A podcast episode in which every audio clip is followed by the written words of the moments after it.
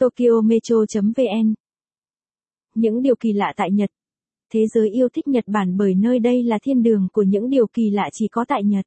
Bất kỳ ai đến đây cũng sẽ tìm thấy cho riêng mình những điều kỳ lạ ở đất nước này.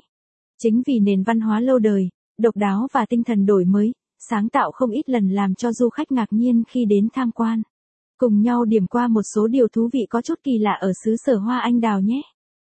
Một phát ra tiếng động khi ăn mì. Hai máy bán hàng tự động. Ba bức tranh trên đồng lúa. Bốn người Nhật ngủ bất chấp ở mọi nơi. Năm khách sạn con nhộng. Sáu ăn mặc theo kiểu cosplay. Bảy chuyện lạ Nhật Bản. Tám du lịch Nhật Bản. Chín du lịch Nhật Bản tự túc. Mười đi Nhật. Mười một Nhật Bản đến và yêu. Phát ra tiếng động khi ăn mì.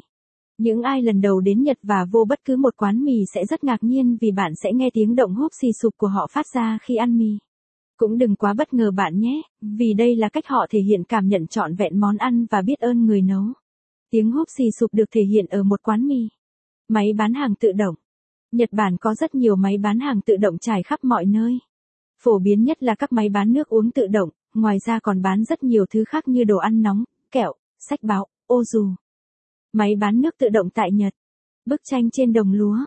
Nghệ thuật trồng lúa tan bo khá nổi tiếng ở Nhật Bản.